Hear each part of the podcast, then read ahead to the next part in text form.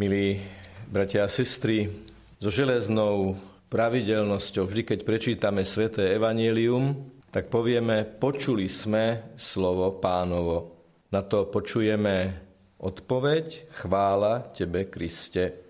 Medzi tým, ten, ktorý prečítal Evangelium, alebo v niektorých prípadoch, keď to zanesie biskupovi pri slávnostných svetých omšiach, evaneliár alebo samotný text Evanelia poboská s tichou modlitbou slova svätého Evanielia, nech zmyjú naše previnenia.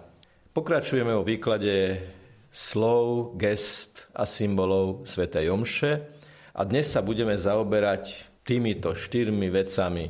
Počuli sme slovo pánovo, chvála Tebe Kriste, bosk Evanielia a tichá modlitba s prozbou o zmytie našich previnení. Počuli sme, povie kňaz po prečítaní Evanielia, a je to aj otázka na nás. Naozaj sme počuli slovo pánovo? Je to otázka pre naše svedomie. Sústredili sme sa? Keby sa nás bezprostredne po prečítaní Evanielia niekto opýtal, to, čo si počul, mi povieš, o čom to bolo? Počuli je aj konštatovanie, pretože niekto to Evangelium prečítal a my sme ho počúvali, a povie, počuli sme slovo pánovo. Keď by sme si mohli povedať, áno, počuli. Nielen ušami, ale aj srdcom sme ho vnímali. Tá formulácia je v množnom čísle. Počuli sme. Lebo evanelium počúvame ako spoločenstvo, ako církev, ako bratia a sestry. Môžeme sa vnímať ako tie zástupy napríklad pri Genezareckom jazere, ktoré tak sústredene počúvali Ježiša, že aj zabudli na materiálne jedlo, ktoré im potom Ježiš poskytol, ale zároveň s veľkým duchovným posolstvom. Keď sme teda počuli spoločne to zjednocujúce Božie slovo, ktoré z nás vytvára spoločenstvo, Ježišovo slovo, slovo pánovo, ktoré z nás robí bratova sestry, tak je to živá situácia, cez ktorú medzi nás vstupuje živý Kristus. No a preto hovoríme, že sme počuli slovo pánovo. Preto to hovoríme na konci každého evanielia, vždy zásadne a za každých okolností, nikdy sa to nemení, lebo to nie je úryvok z krásnej literatúry, kde autor aj hlavný hrdina sú spravidla mŕtvi. Tuto čítame text, kde aj autor, Duch Svetý, aj hlavný hrdina, protagonista týchto príbehov Ježiš Kristus je živý, výťazný a z mŕtvych stali. Je to živé slovo, slovo života, účinné a premieňajúce. Uviedol by som príklad svetca raného kresťanstva, svätého Antona, pustovníka. Napríklad on raz bol v chráme a počul slova tiež z Evanielia svätého Matúša z 19. kapitoly, ak chceš byť dokonalý, choď, predaj čo máš, rozdaj chudobným a budeš mať poklad v nebi. Potom príď a nasleduj ma. Tieto slova v ňom tak hlboko zarezonovali, že naozaj predal všetko, čo mal a odišiel do púšte, aby sa tam modlil, ale v tej púšti práve pretože bol mužom modlitby, mohol mnohým ľuďom, ktorí za ním prichádzali, poskytnúť veľkú duchovnú útechu. U svätého Augustína ktorý bol veľmi inšpirovaný práve spomínaným svetým Antonom Pustovníkom, on zase počul slova z listu Rímanom. Áno, nie je to evanelium, je to list svätého Apoštola Pavla, ktorý ale o Ježišovi hovorí, oblečte si pána Ježiša Krista a o telo sa nestarajte podľa jeho žiadosti. Opäť, toto bol bod zvratu v Augustínovom živote. Čiže počuli sme Počuli sme slovo pánovo? Dovolili sme, aby slovo pánovo zasiahlo naše srdce a nás upriamilo na lásku. Tá konverzia lásky, tá sústavná konverzia k láske, ktorá sa vyžaduje každý deň. Počúvame, počuli sme slovo pánovo s takouto otvorenosťou? A keďže to chceme robiť, samozrejme, odpovedáme všetci spoločne. Chvála Tebe, Kriste na slova Počuli sme slovo pánovo, odpovedáme všetci spoločne a každý aj za seba. Chvála Tebe, Kriste. Tým vlastne vyznávame, že stotožňujeme slova pána, počuli sme slovo pánovo, s Kristom, že on je pán, osobnou a adresnou chválou Ježišovi. Ovocím vypočutia pánovho slova je chvála. Chváliť pána a rozpoznať a chváliť Ježiša ako pána.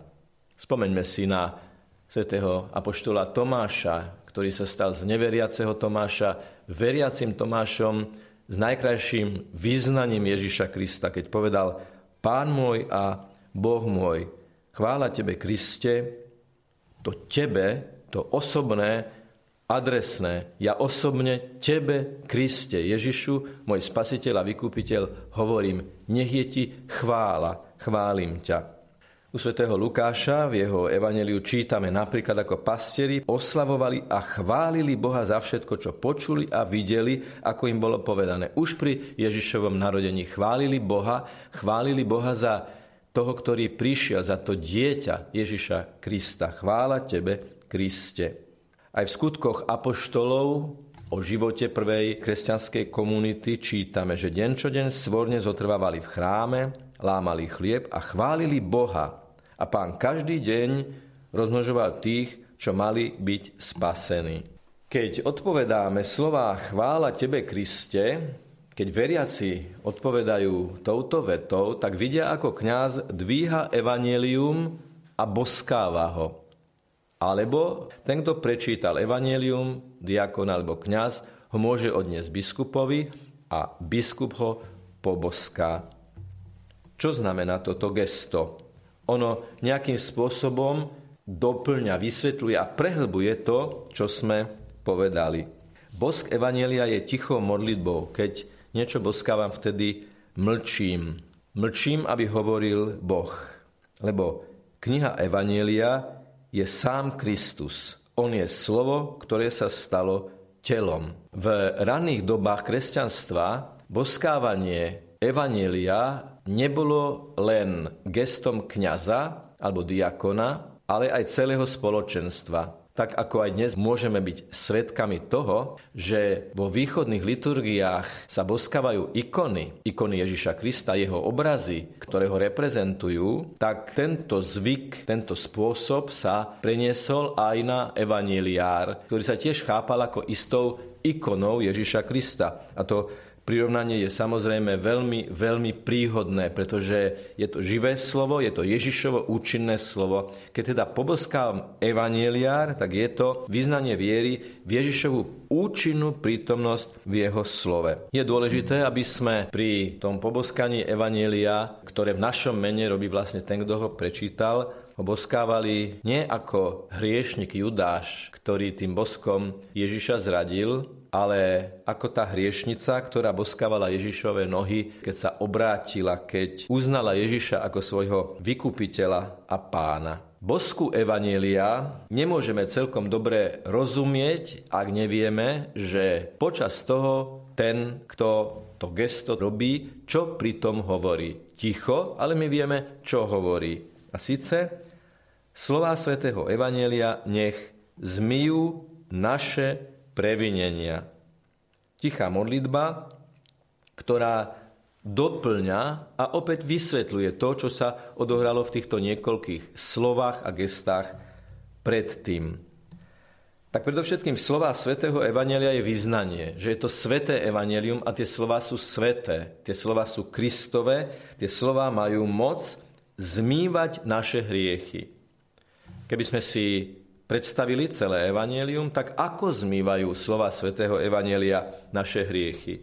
Predovšetkým nás usvedčujú z toho, že sme hriešnici. Každá hriešná postava v Evangeliu, ktorá akýmkoľvek spôsobom konala, je zrkadlom pre nás a je výzvou hľadať, či aj my sme sa niekedy nezachovali tak, ako tá postava, ako ten hriešný človek.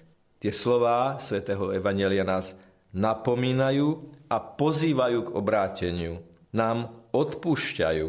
A takto vlastne formujú naše myslenie, posilňujú nás v pokušení, formujú náš štýl, náš jazyk, našu mentalitu, naše správanie a imunizujú nás pred pokušením. Diabol uteká, keď počúvame a žijeme Božie slovo. Okrem iného, ten, kto prečítal Evangelium a povie slova svätého Evangelia nech zmijú naše previnenia, tak nehovorí moje previnenia, ale naše previnenia, čiže hovorí ako keby v mene celého spoločenstva a v tomto zmysle slova to môžeme chápať tak, že on Ježiša uctieva boskom aj v našom mene, lebo aj v našom mene, v mene všetkých veriacich hovorí slova svätého Evanelia, nech zmijú naše previnenia. Spomeňme si na malomocných, nemých, slepých, hluchonemých. Malomocní sú uzdravení, nemi začínajú hovoriť, slepí začínajú vidieť, hluchonemi začínajú počuť a hovoriť. A každé jedno evanelium je to živé slovo, cez ktoré sa nás Ježiš dotýka. V každom jednom prečítanom evaneliu, keď ho počúvame s vierou, keď ho naozaj počúvame ako slovo pánovo, keď naozaj pri tom počúvaní nášho pána Ježiša Krista chválime a v tomto postoji to slovo počúvame, tak je to obrovský bonus pre naše každodenné prežívanie. Dovolte mi ukončiť dnešnú úvahu o Evangeliu, o jeho kráse, o jeho vznešenosti, o tom, ako je to vzácný dar, citátmi, ktoré vás možno prekvapia. Pretože ani jeden citát nepochádza od katolíka, ale od niekoho, kto je významnou postavou dejín a niečo povedal o Evangeliu. Albert Einstein Uvádza sa to v jeho životopise, ktorý bol vydaný v roku 2008 na strane 373. Povedal, som žid, ale fascinuje ma žiarivá postava Nazareckého. Keď sa ho opýtali, že či verí v historickú existenciu Ježiša Krista, odpovedal, bez najmenšej pochybnosti Nikto nemôže čítať Evanielia bez toho, aby si všimol reálnu prítomnosť Ježiša. Jeho osobnosť pulzuje v každom jednom slove. Žiadny mýtus nemôže byť takto plný života. Druhý citát je od Mahatma Gandhiho, ktorý prirovnal sveté evanelium k rúži. Tak ako rúža vonia, tak aj slepý môže zacítiť prítomnosť rúže. A tak aj evanelium má takúto silu, že aj ten, kto nevidí, cíti z toho evanelia, že je tam niečo veľmi vzácne. A tak Gandhi vyzýva kresťanov. Kresťania, vaše evanelium je oveľa krajšie ako rúža. Urobte všetko, aby o tom hovoril váš život. Napokon najkračší citát od veľkého nemeckého filozofa Immanuela Kanta. Evangelium je žriedlo, z ktorého vyšla celá naša civilizácia. Prečo? Pretože v tej civilizácii jednotliví ľudia to evanelium počúvali, chválili Krista a žili ho v každodennom živote. Ináč by evanelium nemohlo formovať našu civilizáciu. Nech je pochválený Pán Ježiš Kristus. Ďakujem.